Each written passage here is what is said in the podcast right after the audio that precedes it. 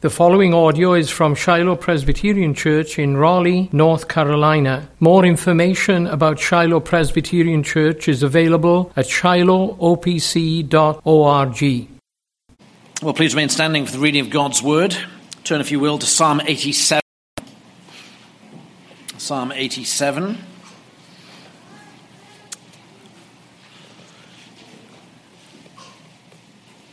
And this is a song of Zion. Psalm 87. And the psalm has a title, a psalm of the sons of Korah, a song. This is God's word.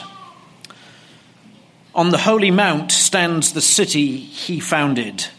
The Lord loves the gates of Zion more than all the dwelling places of Jacob.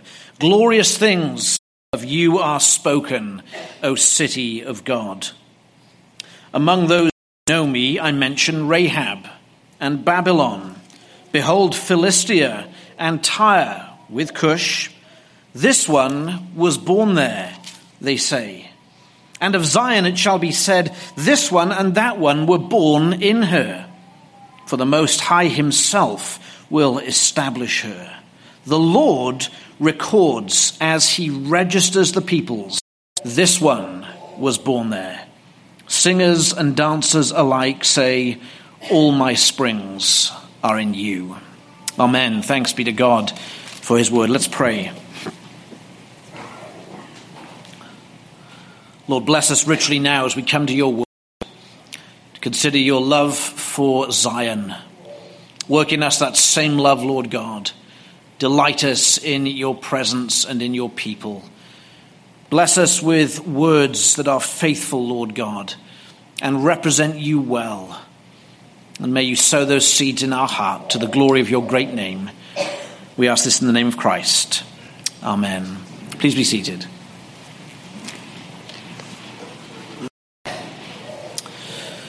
Well, in a few short weeks, we plant, or we plan to plant, Zion Presbyterian Church. As we come to the end of Exodus, Pastor Rocken and I discussed what to preach the next few weeks, and we thought we'd focus on the concept of Zion. Zion. Who and what in Scripture is Zion? Now, the name Zion appears in Scripture over 160 times. It's a fairly common name in that respect. As we search through Scripture, we see that Zion is the name for Jerusalem. It's the name for the Temple Mount, where God put his dwelling amongst his people. And yet, as we search more, we see that Zion is very closely associated with the people of Zion also. Uh, so much so that we can say that Zion in Scripture is both a place and a people. It is the people of God, it is the church of our Lord Jesus Christ. And the sermon title is this The Lord loves the gates of Zion. It's taken straight out of verse 2. The Lord loves the gates of Zion. And to say that, that God indeed does love the gates of Zion, is to say that God loves the people of Zion. God loves his people. God loves the church. He loves his sanctuaries. He loves his dwelling place of God with his people. And talk of Zion and God's relationship to Zion should be to us a source of profound encouragement, a source of profound comfort, a source of profound assurance that the church which belongs to God, He establishes it, He founded it, will never fail. The church will never perish. That should be the overwhelming thing that we take away from this psalm tonight. The church belongs to God. He is with her, He is for her, and He loves her. And it naturally raises the question in our own mind do we think of Zion, the church of God, in the way that God thinks of His church? And the psalm, is really, the psalm really comes to us in three parts. There's the first three verses where we can see that Zion is a place loved by God. Zion is a place loved by God.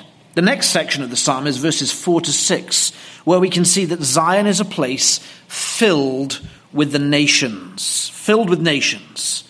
And then verse 7 stands alone, but related, of course, where we see Zion is a place filled with worship.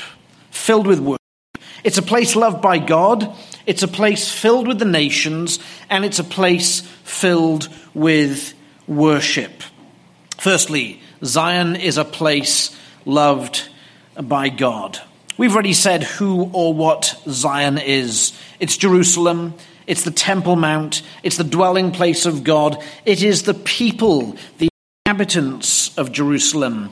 And we first come across Zion in Scripture, the term Zion, I think, in 2 Samuel chapter 5 and verse 7, where we read this David took the stronghold Zion, which he made the city of David. David conquered Zion and made it his city. That is to say, Zion earliest of days has been the royal city, the city of the king, the seat of kings from that time forward. Not just that, it's the capital city. And the city, Uh, the physical city, and the people, as we work our way through Scripture, become indistinguishable. The people and the city become indistinguishable.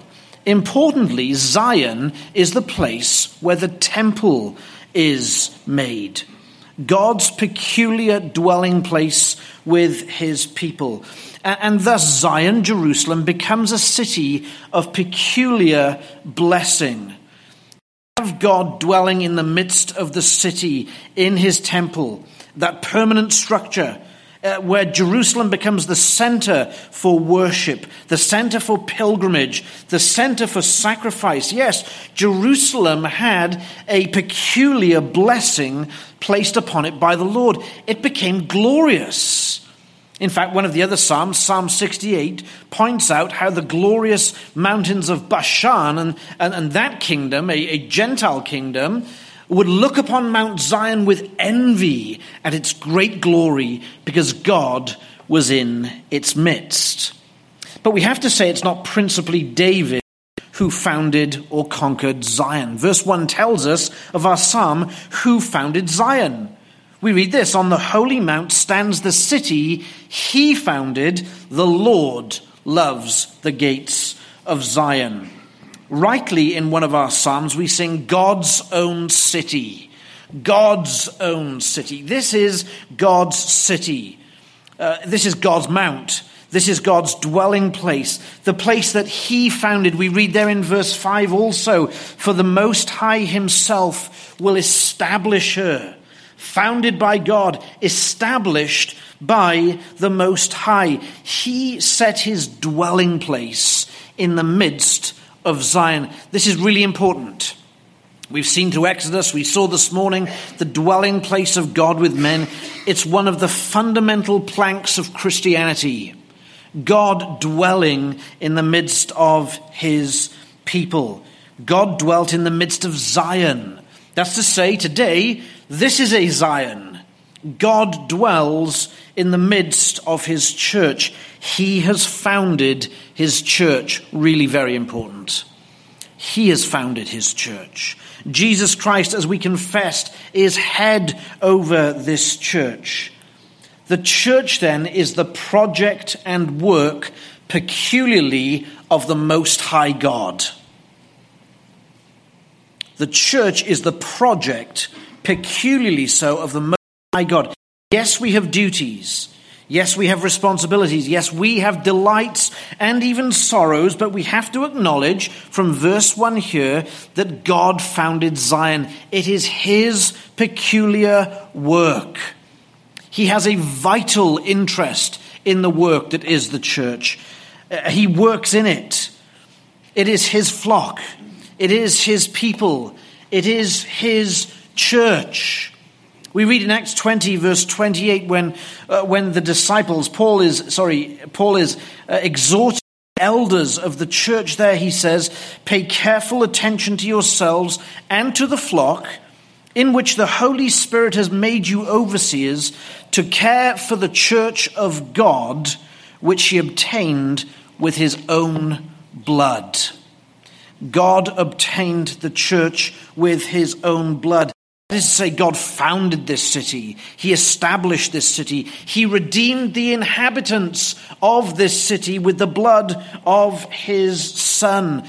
And that immediately tells us something about the esteem that God has for the church. How does God esteem the church? We see there in verse 2 the Lord loves the gates of Zion. The Lord loves the gates of Zion. We need to think on that, don't we? God loves this church. God loves this church. He loves Zion Presbyterian Church also, though it has yet to meet. Of course he does. How could he not? He founded the church. He establishes the church. He gave his son's blood for the church. He redeemed the church. He loves the church so much, he sent his son for the church. And the investment of God that God has in the church ensures that the church shall never perish or fail. I'm not talking about individual churches, they may come and they may go, but the church as an entity, Zion, the people of God, God's investment in it, his founding, his establishing, his redeeming, assures us that the church will never fail. The church will never perish. We sing words to this effect, do we not? That the church is rent asunder by schism, by heresy depressed. Though there be those that hate her and false sons in her pale, the church will never fail. Because none of those things are greater than the Almighty God. The Most High Himself, verse 5, will establish her. Zion, the holy city, the church, God loves her.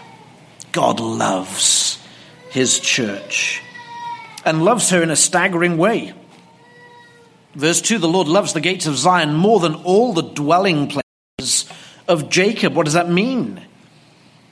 Surely it doesn't mean that God loves his people in Jerusalem more than he loves his people in, in Dan or in Bethel or anywhere else. Of course not. But there is a reality here. And there is most certainly a distinction. God did not put his temple or his presence in Dan or in Bethel. He put it in Jerusalem. He chose to be there. He commanded his temple, upon which he descended in cloud and glory in Jerusalem. He made Jerusalem, Zion, distinct from all the other dwelling places of Jacob. we need to understand, friends, that there is a trajectory to this teaching. God's promise, as we saw this morning, has always been to dwell in the midst of his people and to dwell in a most intimate fashion. As he dwelt with Adam in the garden before the fall, so too one day would he dwell again with his people in perfect eternal glory. And God promised such to Abraham that God would be his God and he would be his people. And yet, friend, it's in the incarnation of our Lord Jesus Christ that we see this principle of God's dwelling place take new heights. God took flesh and dwelt among us. John says we've seen him, we've handled him, we've heard him. They ate with him, they wept with him. God in the midst of his people, loving his people so much Think on this that the Creator would take the form of His creation. It's mind blowing how much God loves His church. But that's not the ultimate trajectory. The first coming of our Lord Jesus Christ, of this dwelling place of God with man, this Zion concept. The ultimate traje- trajectory is, of course, the new heavens and the new earth where we read of God dwelling in the midst of his people, where he will be our God and we will be his people. And we read then that there will be no longer any need for church buildings or temples or tabernacles. Revelation 21 22, I saw no temple in the city, for its temple is the Lord God, the Almighty, and the Lamb. And the city has no need of sun or moon to shine on it, for the glory of God gives it light, and its lamp is the Lamb. Two things associated with the glory and presence of God the temple and light. Light, the glory of God seen in light. There will be no need for the sun and moon in the new heavens and the new earth because God will be so present in the midst of his people that his own glory will radiate across the whole earth. No need for a meeting place, church or chapel or temple. Why? Because God himself is the temple and the Lamb is the temple. Those things are for age of types and shadows, and the former things have passed away. What is the city here in Revelation 21? It's the New Jerusalem, founded on Mount Zion. It's the church. God dwelling in the midst of his church. Revelation 22, verse 4 says this They, that is the church, they will see his face. Have you ever pondered that? Get to heaven. Well, get to the new earth, actually, and you'll see the face of Jesus. That's how intimate his dwelling will be in the midst of Zion. Eternally, physically, and spiritually perfected in the presence of the Lamb. And friends, we have that presence now, here, spiritually, between these four walls, so to speak, really within these people. It's not the four walls that make the church, it's the people and God's presence with the people. Consider that. God so loves his people, he gives himself to his people. He shares with us his holiness, he shares with us his righteousness, he gives us eternal life. This is remarkable. This is what God thinks of his church. Consequently, there is great praise for Zion. Great praise for the city of God. Verse 3 Glorious things of you are spoken, O city of God. There is praise to Zion. Not as an object of worship, but praise to God because of the glory that is God's people, the wonder that is God's people. Glorious things of you are spoken. Zion, city of our God. Friends, there's a pretty obvious applications to us arising out of these first three verses. Consider this we're going to plant Zion, Lord willing, three Sundays from now. Those of you who remain at Shiloh, you'll turn up on August the 6th, and some of our friends will be gone. And there's going to be a lot of open seats and we'll be tempted to think, what in the world have we done? Where's everyone gone?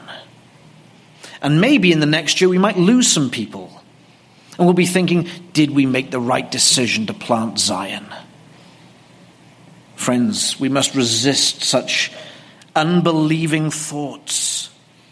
If it was left up to us, we might well think that way, but this is not our church. It's the church of God. It's the church of the Lord Jesus Christ. The text tells us he is founding his church. He is establishing his church. It's not up to us.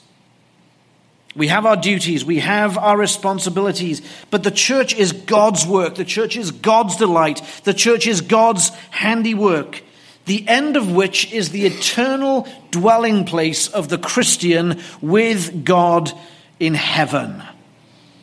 In other words, friends, no matter what happens to us at Shiloh, no matter what happens to Zion, the church has no end. It's an eternal being, an eternal reality.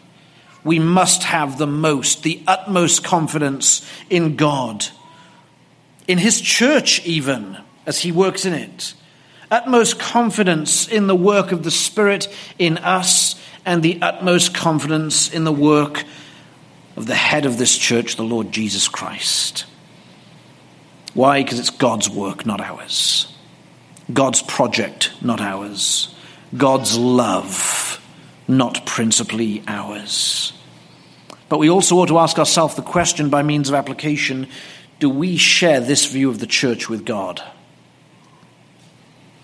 Do we share this view of the church? Do we love the church? Do we say glorious things of you are spoken, Zion, city of God? For members of this church, not any other church, for all its faults, and there are many, can we say we love the gates of Shiloh? Or we love the gates of Zion, as it will be for some of you three weeks? Is the church of the Lord Jesus Christ right at the top? Top two or three priorities in your life? It, it, it's got to be right up there because it is for God.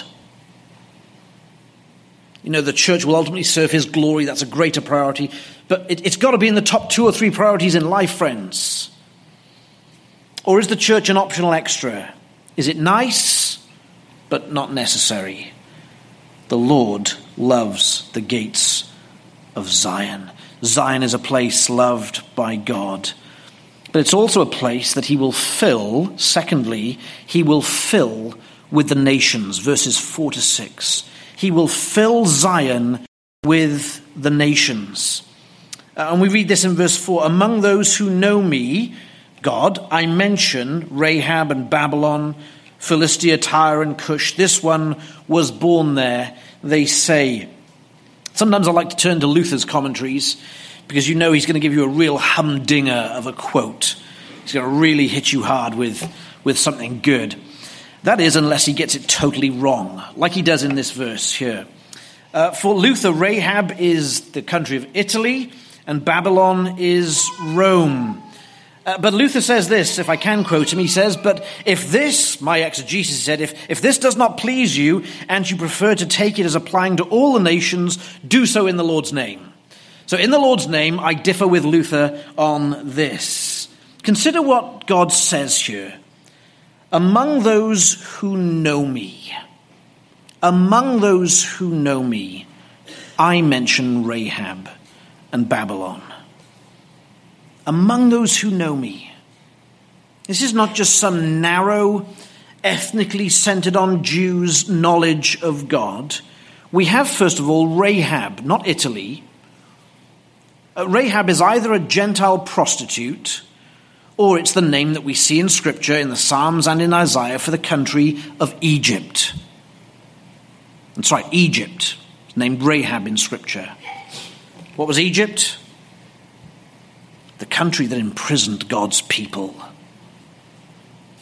made them prisoners, enemies of the state of Israel.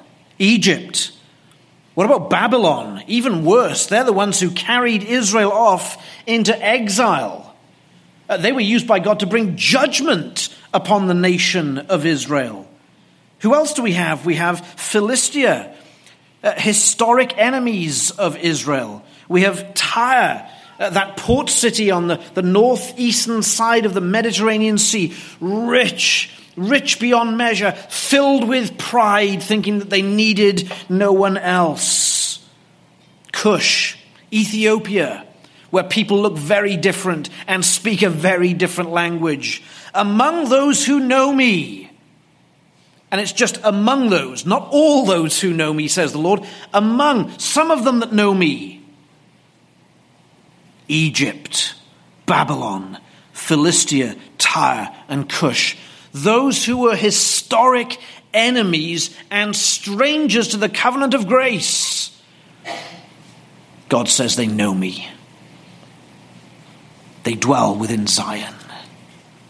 This one was born here, they say. Isn't that staggering?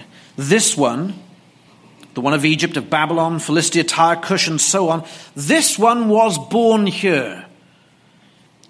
Israel's great enemies, foreigners, Gentiles, strangers to the promises and covenants, this one was born here. And note that it doesn't say this one was grafted in, this one was converted, though we know that's true and it's biblically correct. But that's text says here. It speaks with much more force about the right of these people to be found in Zion. This one was born here. They have a birthright in Zion. Verse 5 And of Zion it shall be said, This one and that one were born in her. The nations born in Zion by birth, they belong to the people of God. That's staggering language. And note the repetition of the language at the end of verse 4, then in verse 5, then 6. This one was born here, they say, verse 4. Verse 5, there, this one and that one were born in her. Verse 6, this one was born here. This is amazing.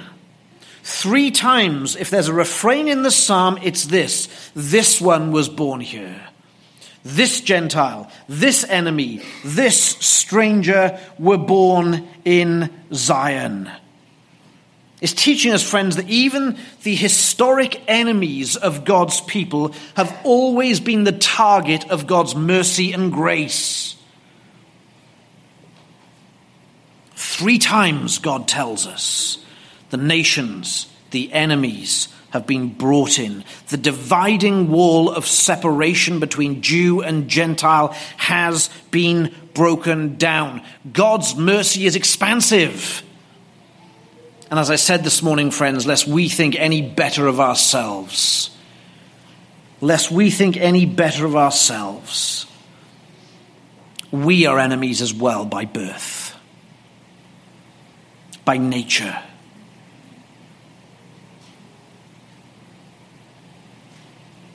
There's a reality to this now, isn't there? And yet there's a reality to come. Pastor Rockin often mentions in his preaching a phrase that, that we, we know as already and not yet. Already reality, but not yet fully fulfilled. Uh, it's speaking of eternal realities, new heavens and new earth, eternal realities which somehow intrude back now into time. So that we enjoy those realities now in part, but we don't yet fully enter into them gloriously. And we've seen it, have we not? We've seen this reality. We've seen the reality of the gospel of Jesus Christ go into the four corners of this world to call people from every nation, tribe, and tongue into the kingdom of the Lord Jesus Christ. Enemies have been made family members, and strangers have been made friends through the gospel of the Lord Jesus Christ. Calvin says this It is therefore said that those who were formerly deadly enemies or entire strangers shall not only become familiar friends, but shall also be engrafted into one body, that they may be accounted citizens of Jerusalem. By birth, it says. This one was born there. It says more than that. Verse 6 The Lord records as he registers the peoples, this one was born there. God is the divine registrar of new births in the kingdom of heaven.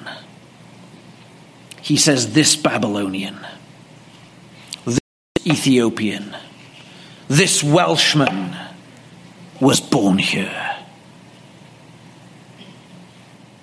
On that, friends. This image of God as the divine registrar of births that's what it says. The Lord records as he registers the peoples. The names of the elect throughout all ages from every corner of the earth, recorded in heaven by the very hand of God. Isn't that staggering?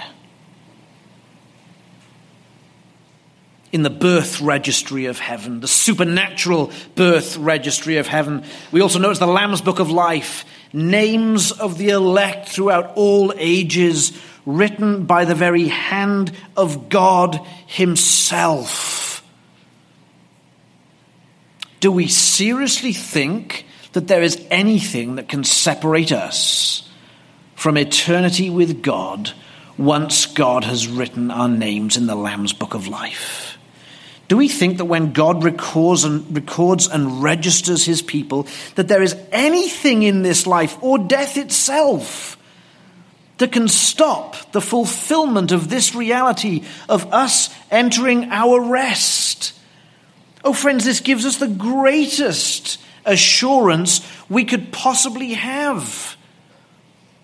And we know how this happens by God sending his Son that the Lord Jesus might live a life we could not live and die a death we could not die.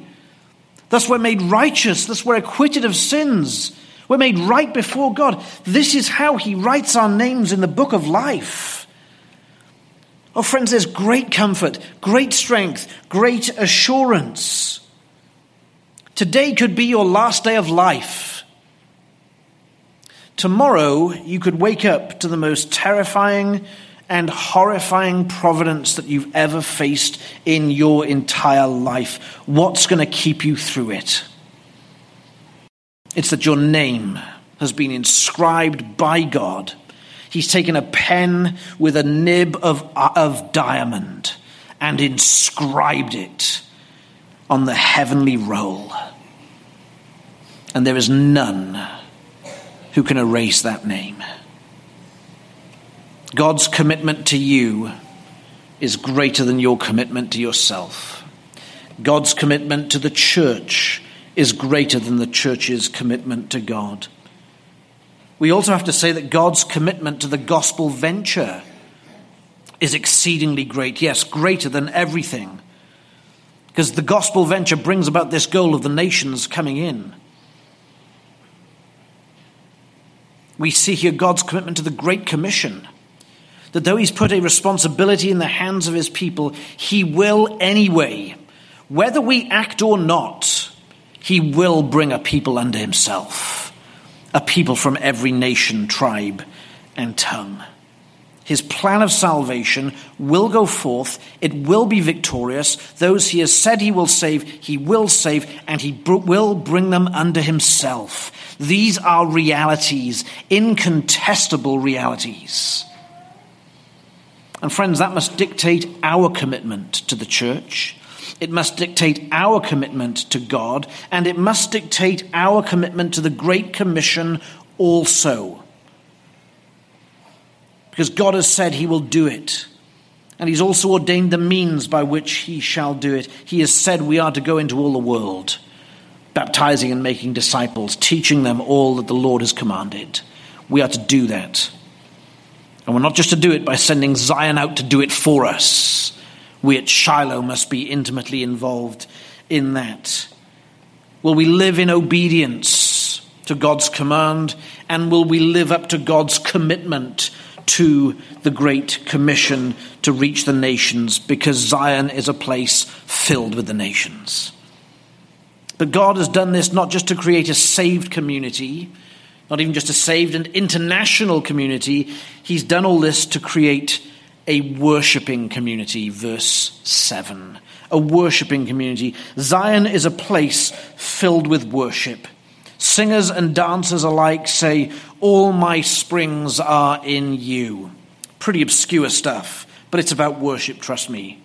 One writer says, Here in verse 7 is the response to the prospects of verses 4 to 6 and to the realities already enjoyed of verses 1 to 3. Here's the response. The response to everything that has been said about Zion, it's filled with joyful, energetic, exuberant worship. Singers and dancers alike. We see here the joy and the exuberance of the citizens of Zion. The singers and dancers represent joyful old covenant worship. Calvin again says, So great will be the ground for rejoicing that the praises of God will resound in Zion continually, with the energy of the living voice as well as with musical instruments. That's the vision that's the city God has founded. That's the redeemed people being and doing what they are, made to be worshippers, worshipping with great joy, devoted to the act of worship, delighted with the act of worship, enraptured with the act of worship. And they have a confession to make as well. All my springs are in you. What in the world does that mean? Well, the commentators again differ. It's somewhat obscure, but I think as we read this text in light of other Psalms, we begin to understand what's being said. In the Psalm, springs of water, uh, while they can be a, a threat of danger, they are also used as a source of life. A source of life. The worshippers are confessing their source of life their source of blessing, their source of being comes from within Zion. All my springs are in you. All their life comes from within Zion. And we see this spring and this water and this stream imagery back in Psalm 46, and I think it speaks precisely to this issue. Psalm 46, verse 4, speaking of the Holy Spirit, there is a river whose streams make glad the city of God, the holy habitation of the Most High. God is in the midst of her. She shall not be moved. God will help her when mornings, when morning dawns. There is a river whose streams make glad the city of God. It's talking about the ministry of the Spirit. The ministry of the Spirit. Another way of saying this, as Paul would say, in him we live and move and have our being. That's how foundational our relationship to God is. And that's how foundational the material of our worship ought to be. When we come into God's house, we ought to have this visceral sensation in Him. I live and move and have my being. Without Him, without God, I can do nothing. Without God, I am nothing. And surely that energizes our worship, our delight in God. We're confessing our utter dependence upon God. And we're rejoicing that in Him all our needs are met. That the springs of our life are found where? In the house of God amidst God's people, where God is dwelling himself. This is why we say, friends, worship is so very important for the Christian. Sometimes we know we do it by duty. We all have to do that.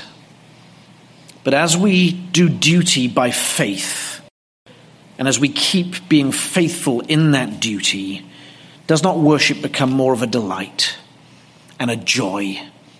The fellowship of seeing each other's faces, the joy of receiving the word, the joy of singing God's praises together, and God pouring out his blessing upon us. Even as we worship him, he blesses us. There's no other place like the church of the Lord Jesus Christ. There's no other place like it. Is this your testimony, friends? Is this Zion Shiloh Presbyterian Church? Will Zion Presbyterian Church be your Zion, your true Zion, your joy and delight? Is it your confession, friends, that your springs of life come from your relationship with Jesus Christ through the church? Friends, I urge you, think well of the church of Christ plenty of reasons to think poorly of it. But I want to say there's many, many, many more reasons to think well of it. Many more reasons.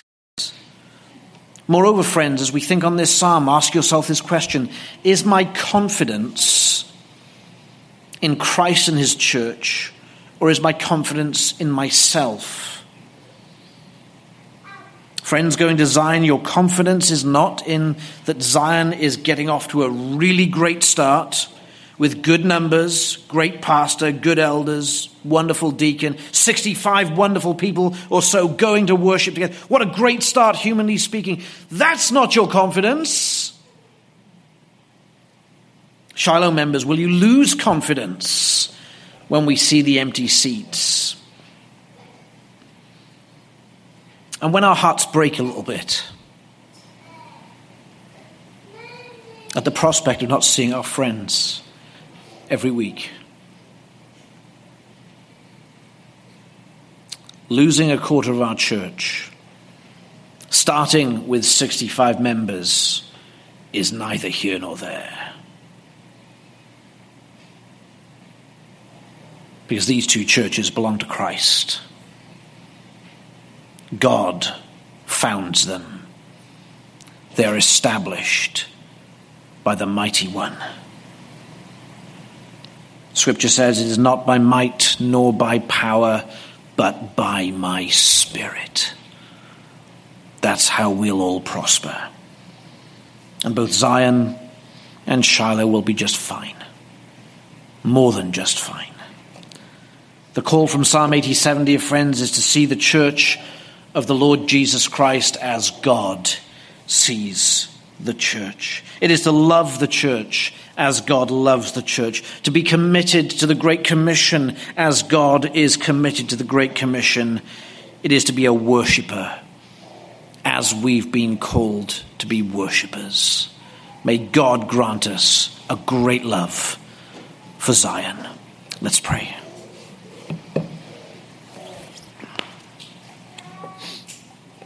We do bless and magnify your name.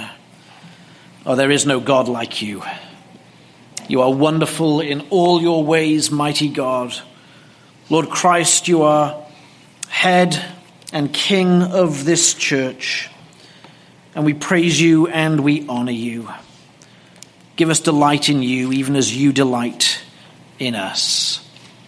Have mercy upon us, we pray. Bless us as we go forward in these coming weeks. Encourage, strengthen our hearts.